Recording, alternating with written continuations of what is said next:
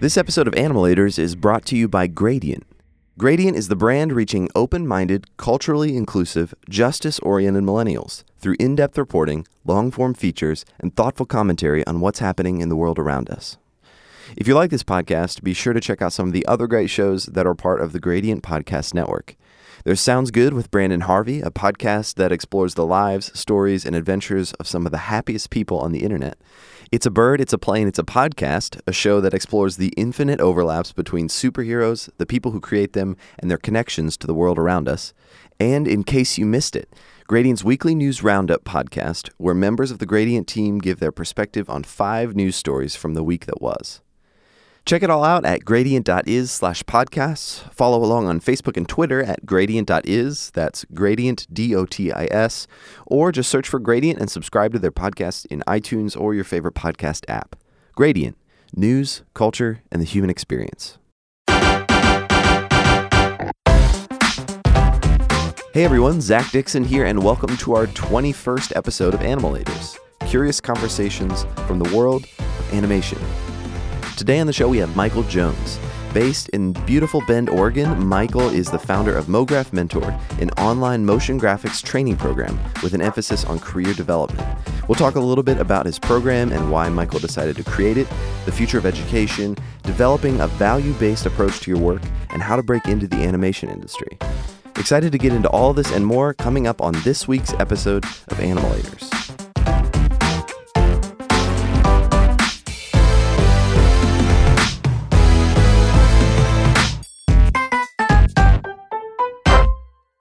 Well, Michael Jones, thanks so much for uh, coming on Animalators. I, I'm stoked to have you. Yeah, anytime. Thanks, man. Well, I, I absolutely love what you're doing with MoGraph Mentor and um, your blog and your podcast and all the stuff you got going on. And we'll get to that in a bit. Uh, but first, I want to start with where we start with everybody, which is uh, how did you get into animation? So, my brother in law went to Ringling School of Art and Design to study character animation and after graduating, he took a job at Blue Sky, which is uh, near White Plains, New York, and they're owned by Fox, and they work on the Ice Age titles. They did the Rio yeah. films. Um, nowadays, it's mostly Ice Age. I think they're on like number five or six or or something. And I would spend time in New York in the summers with uh, my sister and him, and he would show me Maya and show me the rigs and be like, "Here, you know, play with the mouse, move it around, and oh, set a keyframe, and then go forward and like." You know, break just break this rig and have fun with it. And um, that was incredibly interesting to me. I went to college to study media communications. I was going to a very small school that had that didn't have design and animation and MoGraph on their radar in terms of communications. It was more about uh, working at a local news TV station. Yeah. And I, I did that for a couple years and I could see that uh, I, I, had, no, you know, I didn't want to work at a local TV station, and I was thinking my job prospects with this college are just going to be awful. so I dropped out after a year and a half, and went and took an unpaid internship down in Miami. I have grandparents who live in South Florida, and they allowed me to, you know, bunk on their couch for six to eight months to do the internship, and it was at a small production studio, and that's where I got my first taste of working in After Effects, doing really simple stuff. It was like, hey, look at these Andrew Kramer tutorials. Yeah. Make a thing here. And, um, you know, like many people, I got totally obsessed, saved up money, bought like a $400, you know, Dell computer, stole a copy of After Effects. Please don't come after me, Adobe. You know, pirated the suite and then uh, literally just like obsessed with it, staying up all night, doing that sort of thing. I did attend animation mentor, who MoGraph Mentor is uh, essentially modeled after, and studied character animation and really enjoyed it. But ultimately, I think I did three semesters with them. Uh, and while I was completely impressed with the format and how much I learned in that period of time, uh, ultimately I really did like design so much and visual art and the way that it could mesh with photography and live action and all the other things I was interested in and so ended up just kind of settling into this is how I want to this is what I want to be good at is is doing motion design. And um, yeah from from that point on I was given you know sort of junior positions to, to kind of learn on the job. I was probably grossly underqualified in all of my first opportunities. I have many horror stories, even about freelance jobs, uh, of how poorly a job I did and how poorly it went. But you know, over time, learning more and more, and really, uh, after we re- relocated to Portland, um, I got the opportunity to work in a studio called Cardboard Castle, which is under the direction of a guy named Cooper Johnson, who's just a really nice person and a really great artist. And he uh, really took a lot of time to sort of guide me and help me understand the role of being a visual communicator and, and working through boards and, and trying to make good looking stuff for clients and, and even some of the business side of it. He was really open and, and transparent. And so I'm just one of these individuals who was lucky to get opportunities and then tried to work really hard to be you know worthy of like sitting in the same room as some of these really really good artists that did go to the good art schools that were really they understood the disciplines and so it was a lot of just looking at them and like, wow, you know, how are they making stuff look so good? Oh, the principles of design. Maybe I need to go buy that book and sit up all night and like look at this stuff. And Yeah. um, so that that was sort of my path into it. Very cool. So, as you were kind of learning, was your where you thought like, ah, I'll be a freelancer, or are you gonna go try to get a job at a studio, or like, what was kind of the plan? Yeah, I didn't have much of a plan other than if someone I wanted to marry the girl I was dating, who is now my wife. That's a great Paige. plan. That's a great plan. And I mean, I was I was so desperate to marry this girl that I was I couldn't get a full time job doing MoGraph. I'd been doing it for like a year, and I was still super green. And I was getting some freelance gigs, but I would like make a three minute video for nine hundred dollars for some church down the road, and it looked like crap. And I was like, man, I'm I'm still so bad at this. that I actually applied for a job uh, at FedEx, just being like, I'll work, you know, I'll work at FedEx. I'll move packages. Like I need, I need an income so I Yeah. can get married. And um, thankfully, right at that same time, there was a small agency in town as well that was also hiring. and ended, ended up getting that opportunity and didn't have to work at FedEx. But at that point, I was prepared to do almost anything within within the law to get money into my into my pocket. That's incredible. What What does your wife do uh, for work? So she's run a uh, essentially a wedding photography sort of practice Oh, company. cool. You know, she's the one employee, but so she's about year six of shooting weddings. Nice. So both of you have, a uh, entrepreneurial spirit. I, I say. Oh yeah, say. man. I'm her assistant too. I'm the bag carrier. So nice work. yeah, I, I go to these weddings mostly too. Um, ever since we had the baby, though, we have a we have a six month old girl now, and Oh wow! Congrats. s- since that point, she's kind of she's kind of tapered it down, and Gotcha. she may she may be semi retired on shooting weddings, but we'll see. So now you, I mean, I, I understand most of your time is blocked out um, for MoGraph Mentor. Could you explain uh, to those who might not know uh, what that is, and and maybe just tell us a little bit of the story about how that came to be? Yeah, MoGraph Mentor is essentially three classes, but if you were to take it all, it would be 36 weeks of essentially live workshopping. You have one live session each week that runs two to three hours, sometimes more, where you are given essentially creative briefs as you would at, at an art school to work on a project.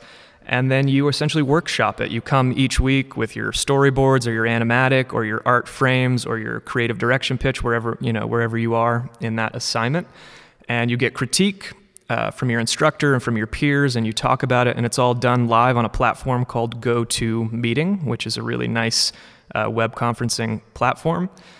And the goal is to help people develop uh, their technical, their artistic, and their professional skills. We're also hoping to give people a framework for this is how studios work, this is what they expect of you. Um, this is we talk about charging rates and things of that nature. Uh, so we want to train people up as artists and as and as critical thinkers, and then we want to really set them up to to go to work, and then we want to find them jobs. We have a job placement program, which is essentially when somebody graduates, they have a conversation with me. We figure out what their goals look like. Everybody's different. Some people want contract work, some people want full time work. And then we just try to make connections uh, between the studios and agencies that we have relationships with and, and these graduates. Wow, that's incredible, and it, it and it sounds incredibly practical too.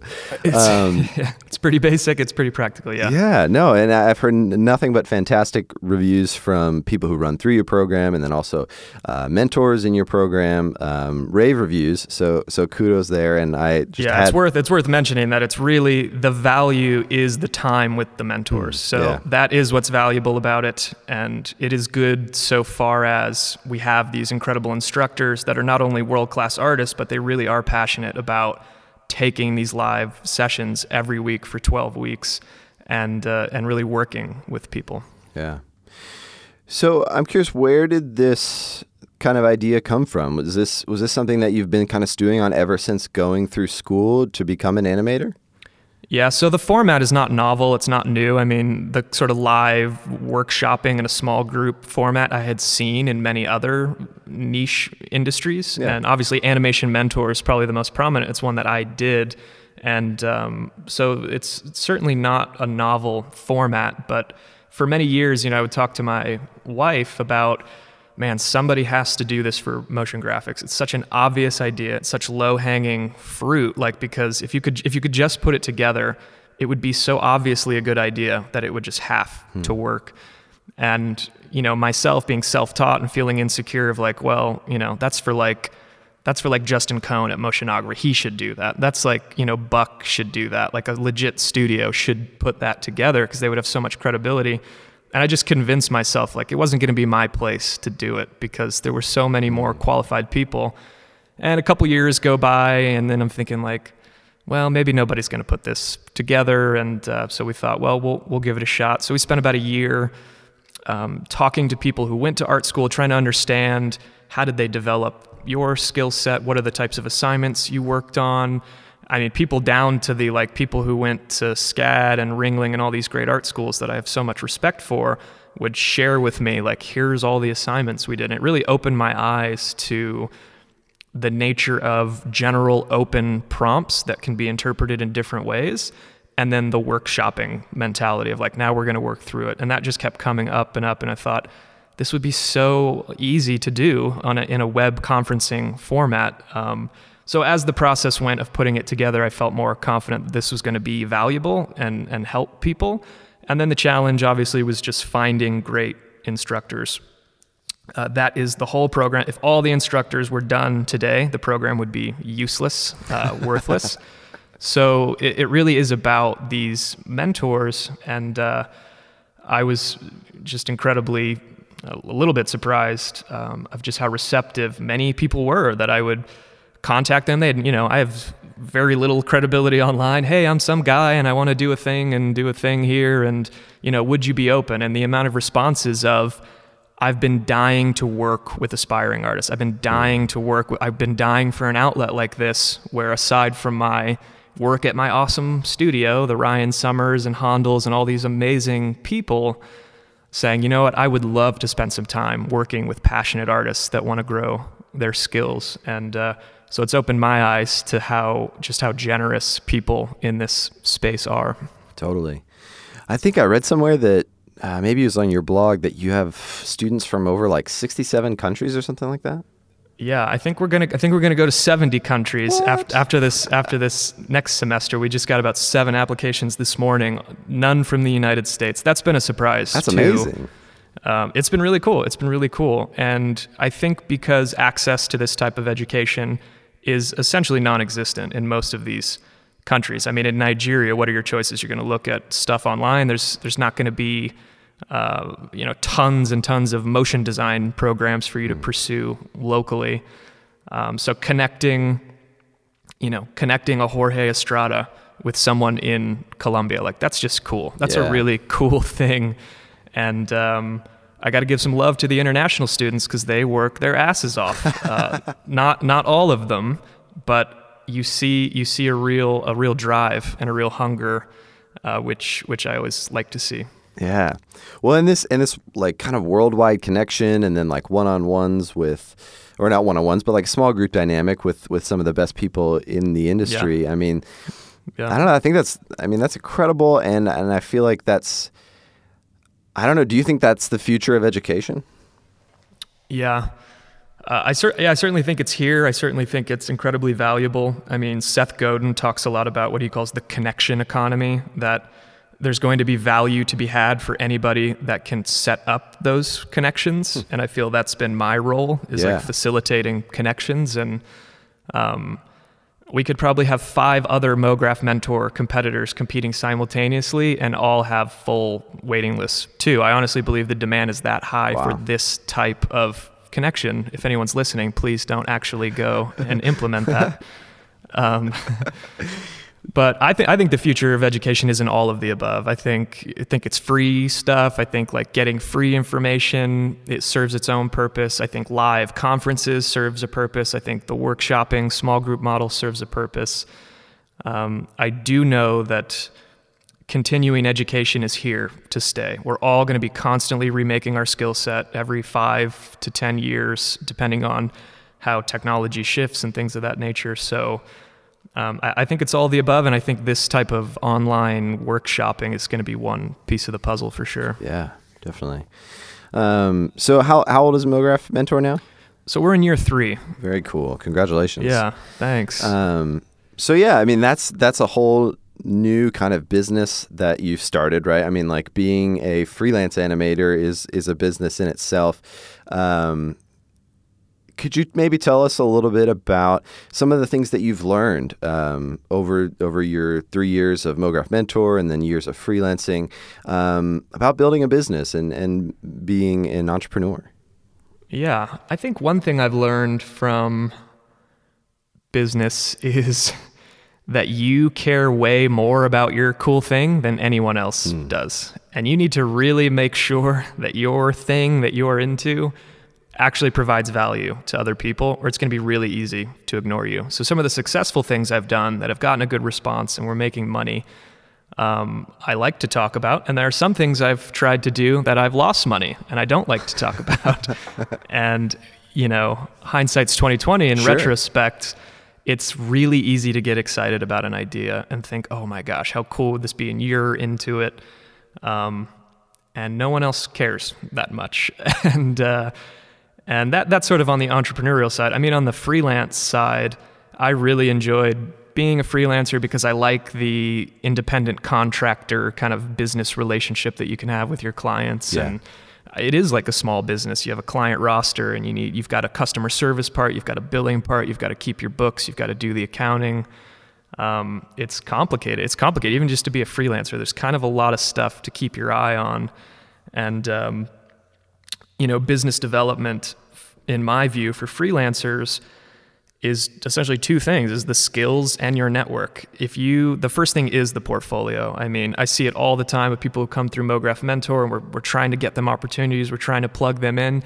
It's the it's the portfolio. If your portfolio is good it's so easy to grow your network quickly because the demand is high. If the mm. portfolio is okay or shaky it's like pushing a stone up a hill it's like it's such it's so intensive labor to try to get your network to grow um, so you know, if if somebody wants a piece of advice, it's like make make good stuff, make good stuff, and it doesn't mean make 53 second things that are cool to fill it up and show yourself, make it look like you've been doing it for 10 years. If you've been doing it for a little bit of time, that's okay. People, uh, you know, art directors and these studios know if you're a junior designer or whatever um, by looking at your portfolio I was always struck by the young lady Bee Grandinetti when she wanted. I think she's working with Fraser Davidson and some of those folks oh, in cool. England. I might be incorrect about that, but she did, and I've talked about it before. She did essentially like a little internship application to Giant Ant, saying, "I want to be your tiny ant." I don't know if you ever saw that piece. And no, I didn't. Was, I need to check that out. That sounds awesome. It was so unique. It was so creative. It showed her director's mind. It showed that she was an original thinker and that it showed she was willing to express a unique perspective. And that one video beats any portfolio of like 30 tutorials that you followed that show you can use the software, at least in my view. Um, so I always like to talk that moment up of like, it really is quality over quantity in, in, in my view. And, you know, guys like uh, Jorge Estrada, he did his thesis film at Vancouver Film School, the, um, the title sequence with the dots. And that one that one piece, you know, so blew up online that it was like, okay, yeah, we we feel like we know something about this person, and studios want to work with a person like that. Um, so have have have the portfolio uh, before you can before you can build the network. I think would be my advice for sure. Yeah, well, and that comes back to I think what you said at the beginning, which is like, how do you develop value like you you as an entrepreneur like want to develop um, value in yeah. your business and is that how you see freelancers being able to um, kind of think about their careers like you know how can i bring value to yeah. studios i think so yeah. i think so i mean how do you get how do you help someone get what they want like how do you help that studio get what they want? What do they want? They want to do good work and they want to do the work that's done on time and they want to do work with somebody that responds to emails and doesn't go dark for a week and how do you help them get what they want? Help them get what they want you're going to get what you want. Yeah. that is that is held true for me and the same for clients like there's a lot of people like to you know shit on their clients on twitter and talk crap but it's like it's also your job to educate and your job to guide because you are if you're a freelancer you need to be an expert you need to be an expert professional. You need to be an expert at something, um, in, in my view, if, if it's going to be easier for you. Um, so seeing it, seeing it from the client's perspective, I think is really important. The small business, the guy who designs website and he's, you know, websites and he's got $6,000 to build an explainer video to bring his value proposition to his audience in 60 seconds. Okay maybe the budget's low, but you need to if if you're going to take that job, you need to find a solution to help help this guy get what he wants. Um, and sometimes maybe that's maybe you don't need a video, maybe you need these six other things, but at least seeing it from their perspective and keeping your mind on providing value. I just don't see how you could go wrong with that general mindset. And then if you're developing your skills and you're good at what you do, I just don't see how you could could fail with that mindset. Yeah, definitely. So, I mean, obviously, a big part of MoGraph Mentor is is learning. It's learning about learning new skills, and, and I think that's a huge part, just in general, of of becoming a good animator and kind of. Um, I don't know, expanding your skill set. Um, and I'm sure like learning and learning new skills is something that you think about um, a lot. So, I mean, maybe even just for you personally, like um, maybe what what are you learning right now, um, and then I don't know, like the processes in learning is something that's always interesting to me, and I'm sure you think a lot about that process um, with the business that you're in. Um, could you so could you maybe a little bit talk about like maybe your learning processes and maybe something you're learning now? Oh gosh, yeah. I mean, I feel like I'm just constantly consuming information. Yeah. to, to the point where, like, I don't know about you, but I wake up in the morning and I op- you know, I lay in my bed and I get my smartphone and I open Facebook and I read something from Scientific American about quantum physics, and then I, you know, listen to a bit of Animalators podcast, hey. and then I, you know, I read the Washington Post about some new tax policy proposal that people are arguing about. Like, it, we're we're so inundated with this stuff. It's almost um, hard to for me, it's almost hard to decide what I want to learn. Like, mm. what do I even want to be good at? Everything's so available. I've had a little bit of uh, contact with Ruby on Rails developers recently, nice. and now suddenly I just cannot stop thinking about the potential of application development, uh, of just how. So now I'll just sit here on my Cintiq and just sketch like web pages and oh, like, wow. you know what? You could build this. Yeah. Could, if I wanted to spend 10 grand, I could build this and make it exist like in two weeks. Um, just stuff like that. There's so there's so much that's that's available. It's it's almost hard for me to decide. Like, nope, I need to focus down uh, on this. I mean, it was easier for me in the beginning of like, no, motion graphics was everything. I tuned out everything else, and now I don't know a little bit as I get older. I'm just suddenly so interested in, in a million different things. That doesn't really answer your question, but that's kind of where I'm at. I mean, in terms of in terms of the students learning you know, in MoGraph Mentor, I feel like they're in the same place we all were when we began, where you're trying to thread the needle of your technical skills, of like learning how to just get an idea out of your head and make it a reality using the software. And then all that simultaneously trying to understand design principles and animation principles and what is good, effective art direction and um, branding strategy and filmmaking and storytelling and it's a lot. It's a lot. I think there's a pretty steep learning curve in motion design yeah. because it's the most multidisciplinary job I think I could identify in in the entire sort of creative services industry. Um, you know, being being a Ruby on Rails developer is like, okay, know that thing. Yeah. To me, motion design, I've always said, is a mashup of existing distinct disciplines that you do have to weave together. So motion design, I think, can be specifically difficult actually in the beginning. Yeah, and in MoGraph Mentor, do you guys focus on a specific aspect, or you try and do a broad kind of cover over all of the disciplines? Yeah, so in class one, the project structure does treat them as individual disciplines, and it's design first. The first thing they do is a design project, and that is uh, is I think is pretty well established that first and foremost, motion design is a visual medium. Austin Shaw wrote a book, uh, Design for Motion, and he had a very much design first mentality. Like it's sort of that every frame a painting idea that it's got to look beautiful first, then let's figure out how to make it move. And so the first project is design. The second project is exclusively animation. It's essentially a ball bounce assignment where we ask them to pitch storyboard ideas and then actually execute an animation. And then the third project in class one is what we call the visual essay. It's a short film where they get to do design and animation, but now they're weaving in some of those filmmaking components of pacing and story and music and arc and callbacks and all these little sort of story features. Hmm. Um, so we do we do approach it as individual disciplines and try to like bear down on those individually. Yeah, I love it. I'm wondering, do you do you see anything about like just the way um, I don't know. It's something I think about a lot, just because I have a lot of school debt and have to pay that all the time. Mm. Um, about where'd just, you go to school? Uh, I went to a tiny school in Ohio called Cedarville for music. Okay. So I am oh, nice. I am not using that too much. Um, okay.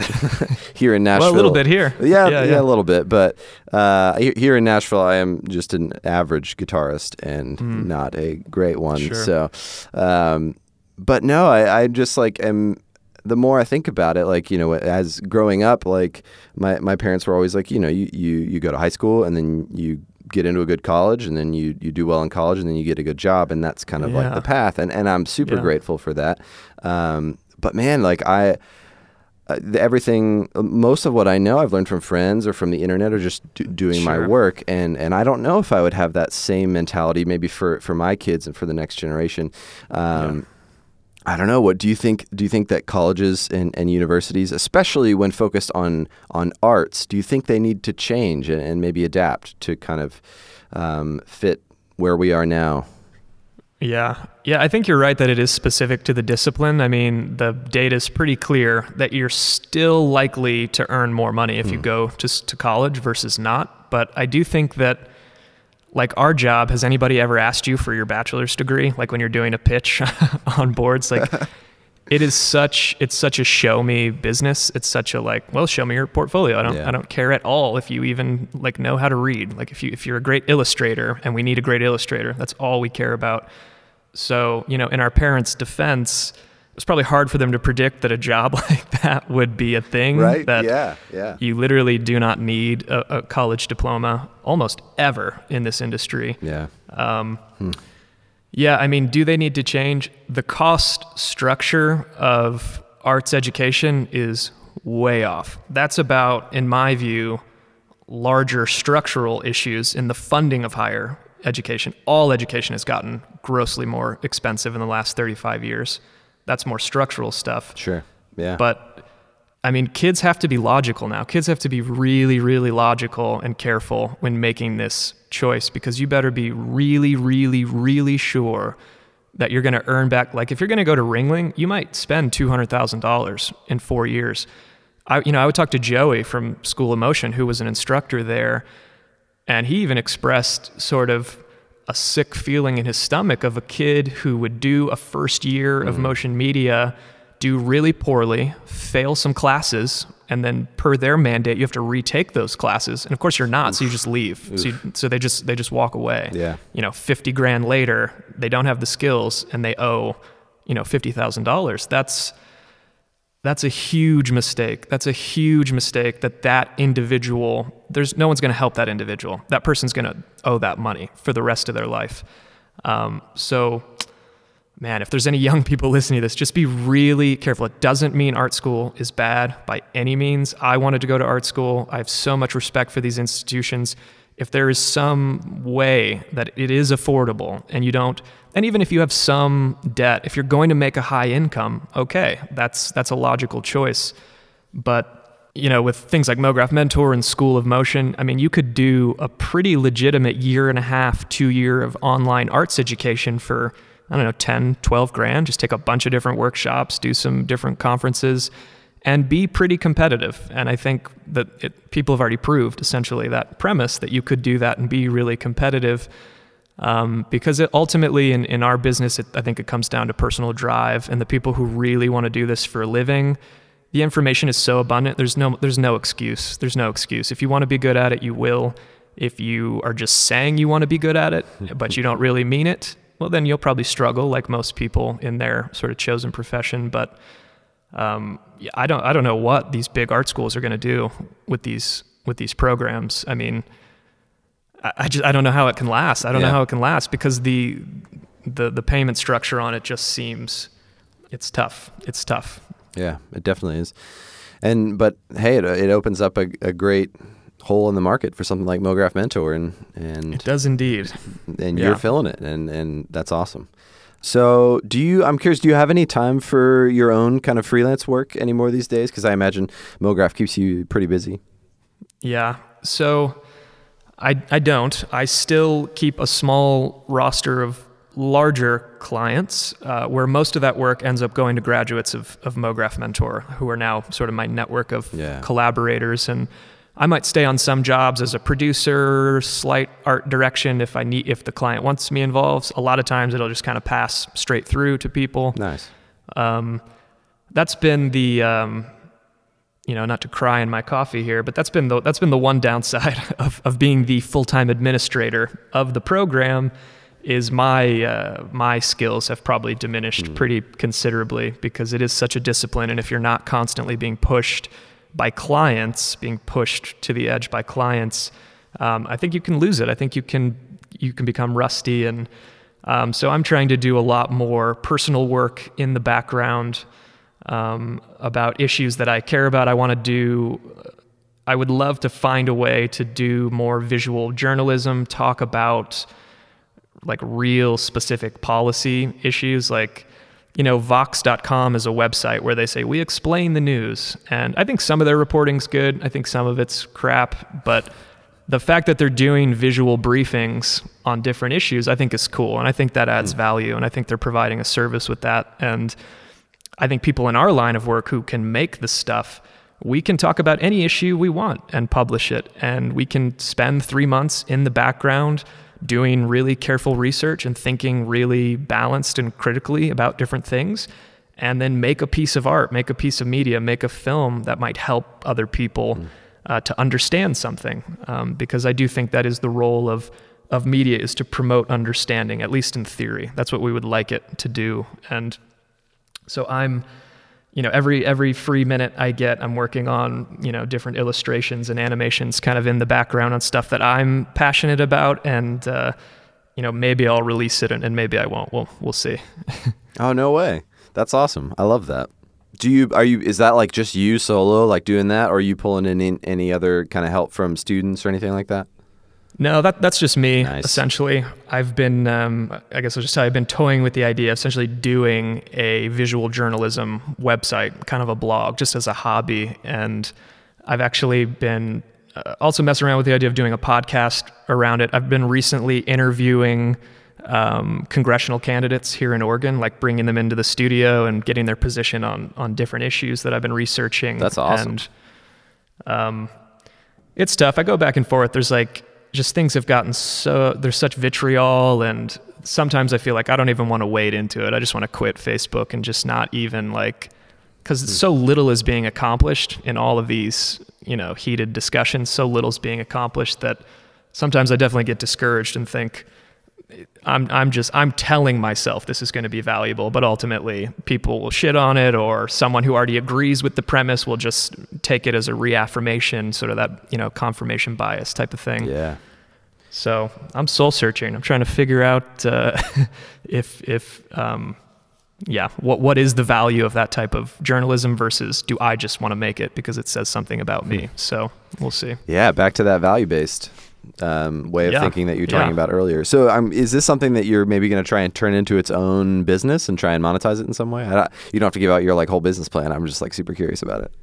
Yeah, I don't think so. I don't think so. I think it would be cool to have a kind of a non-profit visual journalism collaboration with Yeah. other people. I've been that. working on a sh- I've been working on a short film about law enforcement here in Central Oregon and doing ride-alongs and you know once in a past life I was a pretty decent uh, videographer, cinematographer, you know, having my having my camera on a shoulder rig and and trying to trying to make images um, and that, that's been a learning experience. So like more than anything like interviewing congressional candidates i've even undertaken trying to write you know trying to draft legislation around ideas of um, certain difficult issues just trying to propose solutions. Um, and so for me it's it's more of a hobby and no the business is definitely mograph mentor. That's adding value. And that's the other thing is like I, I also am hesitant to want to rock the boat too much. Like i represent mograph mentor and i don't want it to be partisan in any way. Sure. i don't want it to um, be confrontational in any way it needs to be about the instructors and uh, about the mentorship and about the students and i certainly don't want to detract from that so i'm trying to go slow and be very careful about about what i do next with it Yeah. So what what's next for you? What's what's on the horizon and the, the future for yourself um, and MoGraph Mentor? Yeah, I think for MoGraph Mentor, we've been doing the live workshopping, which is the value. Um, but we are going to roll out some smaller, a la carte, topic specific workshops.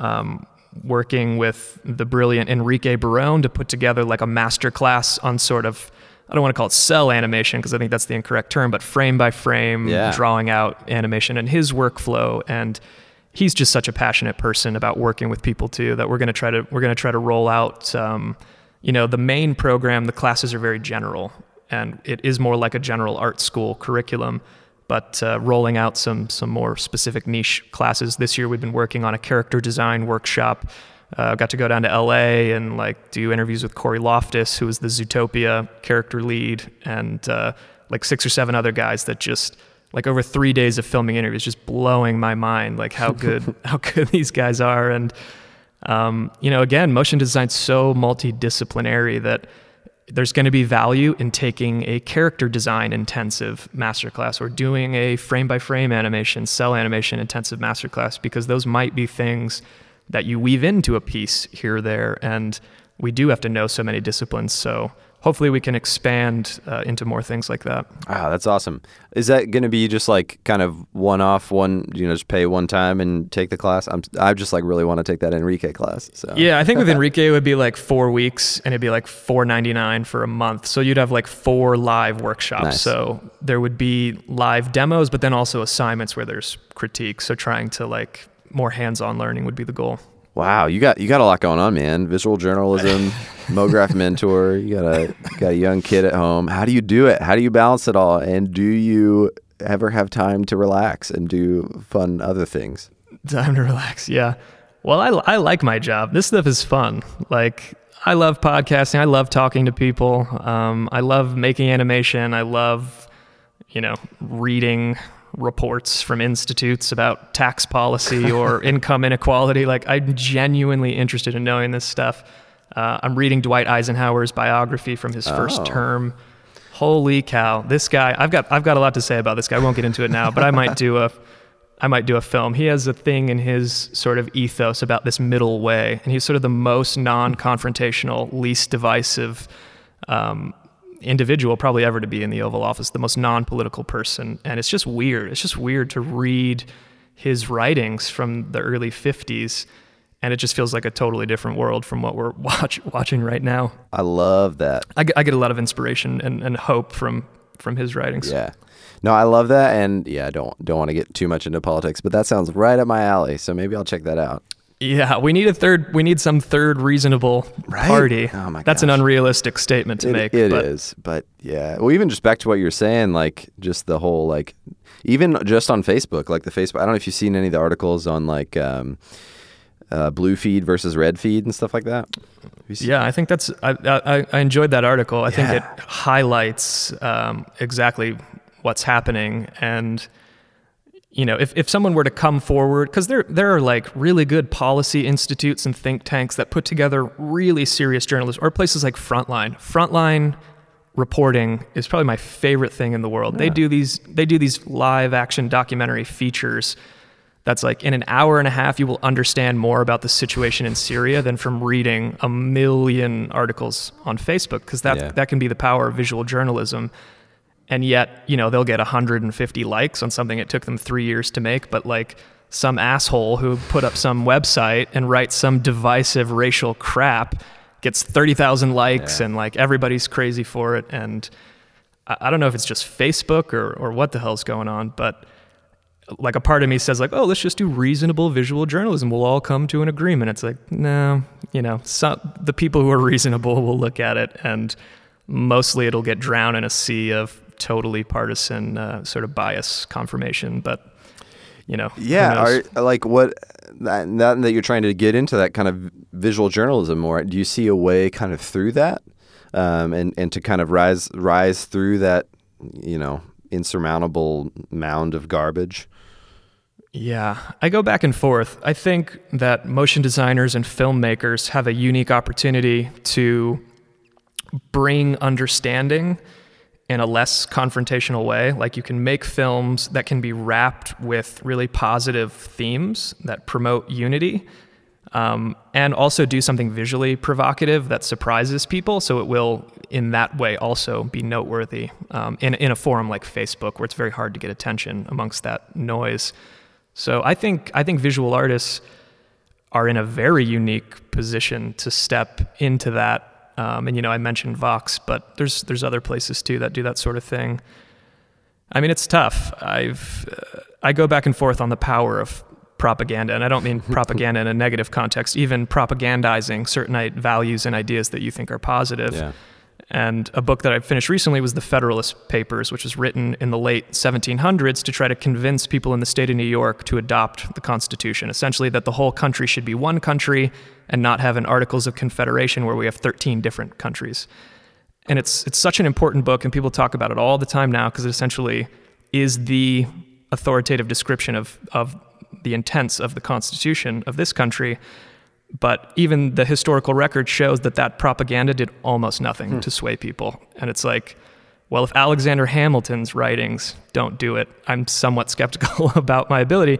Just the fact that the forces of society are larger and that media often falls incredibly short of changing anyone's mind on almost anything. Uh, and that the larger trends, such as demographics or things like that, end up end up taking us where we're going to go anyway. But I go back and forth. It's fun to think we could affect it. I mean, you could affect it in small ways, certainly. Um, but yeah, I, I'm quite unsure as to the effect of it. No, totally. And I, yeah, I just I feel that I feel that tendency myself, right? Just like find things that I agree with and consume those things Sure. and kind of reject things that I don't. We would all like certainty. Yeah. Yeah, no, Indeed. definitely. But hopefully through I don't know, great visual journalism, maybe we can kind of power through that. Maybe. I don't know. Yeah, maybe. We can we can be optimists, right? It's tough, man. Late. Tw- how, old, how old are you? uh how old am I? 26. Okay, 26. Yeah, I'm going to be 30 this fall. It's funny, I'm reading all, all these articles about like how hard your late 20s are because you're like, a lot of people become jaded and cynical because a lot of your childhood optimism gets wiped away by, you know, sort of certain realities. But but then in these articles saying by the time you're like 35, you settle into feeling feeling better about the world. The Atlantic did some some interesting editorial on it, but Oh, interesting. I'll have to check that out. Just gotta gotta ride it out a few more years. I'm hopeful I'll be more optimistic in my 30s. Yeah. Well, we try to end each episode with the same few questions. Um, Cool. So the first question is, who is your dream client? It may, may be a little bit tough because you, I don't know, you don't necessarily do as much freelance work anymore. But Yeah, that one's easy. It's uh, it's probably the New Yorker, or the Atlantic, or the New York Times. Oh. Like that they would contact me and say, We want to make films and build interactive experiences to do new types of visual journalism. And we want to give you a million dollars to work for a year. That's my dream brief right there. Yes, that needs to happen, please. Yeah. I'm sure we have listeners there. No. yeah. Uh, All right, next question. Your favorite animated film? Oh, wow. That's a tough one. Yeah. In the new age, probably Tangled. That was a surprisingly hilarious movie. Old school, it's got to be something like Aladdin or The Lion King Yeah. or The Brave Little Toaster. Oh, man. I forgot about that. That was one. great, right? Yeah. Yeah. Yeah. Yeah. Um, does your does your daughter have a favorite? Yeah, she she's she's six months, so she's like she doesn't Oh, know. Yeah, yeah. Sorry. She doesn't know Yeah. TV from Yeah, anything else really. That's nothing. Yeah, the, yeah. the- at least there's no uh, "Let It Goes" being sung constantly. I'm sure. yeah, yeah. Soon enough, Yeah, soon my time is coming. Yeah, yeah. I'm sure. Um, so what what do the people that you love think that you do for a living? I mean, uh, maybe if you have any good stories of uh, maybe in-laws or grandparents or even even parents. My mother is quite sure that if anyone has a broken printer, I'm the man to call. You definitely are. Yeah. Um, no, I mean, most of the people, like, you know, my in laws have almost no idea what I do. I don't think they care. It's more like, oh, he does a thing. Like, he, my dad, before he passed away, he would just say to people, he has a computer business, which almost seemed to imply that I sold computers of some kind. And so people would ask me, like, what kind of computers do you sell? I'd say, like, well, I don't sell any computers. I'm not a computer hardware manufacturer, but I do some stuff on computers. That's so funny. And that's how Pixar started. I just finished Creativity Inc. They they sold the Steve Jobs wanted them to be uh, a computer company and make his computer. Just make the technology. Yeah. Oh, really? yeah. So oh, that's cool.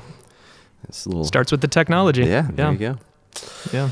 All right. Last question. What animal did you choose for your animalator and why? Yeah. I chose a bird, and if you look at a picture of me, you probably know why. I have a very regal German beak of a nose. My mother's from Germany, and we have some distinct, uh, some Eastern European heritage as well in there. And I'm also bald, so I made him bald, a bald bird. He's not exactly an eagle. I thought that too generous to give myself the bald eagle. So he's more of a he's more of a sparrow, just kind of a little little round guy. Well, I love it. Well, Michael, thanks so much for uh, giving us your time and coming on the show. Yeah, thanks so much, man. I appreciate it. and I love the podcast, and I certainly will uh, will keep listening. Animalators is part of the Gradient Podcast Network and created in collaboration between Identity Visuals and Gradient. To learn more about the work we're doing at Identity Visuals, check out identityvisuals.com or follow us on Twitter at Identity Visuals. And don't forget to go check out the brand new, just launched website from Gradient, gradient.is. You can also find them on Facebook or follow them on Twitter at gradient.is. That's gradient, D O T I S. And you can follow us on Twitter at Animalators. Animalators.com is another great website you should check out because there you can see Michael's Animalator and all the other incredible animalators from previous guests who have been on our show as well. To find out more about Michael Jones and MoGraph Mentor, head to mographmentor.com or you can head to his personal website, michael-jon.es, where you can find all kinds of great resources, including Michael's very own podcast. The theme music to the show was written and produced by Cody Fry. Check out more of his work at codyfry.com. And don't forget, you can subscribe to this podcast on iTunes, or you can listen to us on SoundCloud, Stitcher, Overcast, Google Play, YouTube, really anywhere you listen to your podcasts. And if you're into this podcast, we'd love for you to leave a review or drop us a note. We always love getting your feedback, and when you leave us a review on iTunes, it helps other animators find this podcast too. Well, that'll do it for this week's episode. Thank you guys so much for listening. I can't wait to be back in a couple weeks for another episode of Animalators. Curious conversations from the world of animation.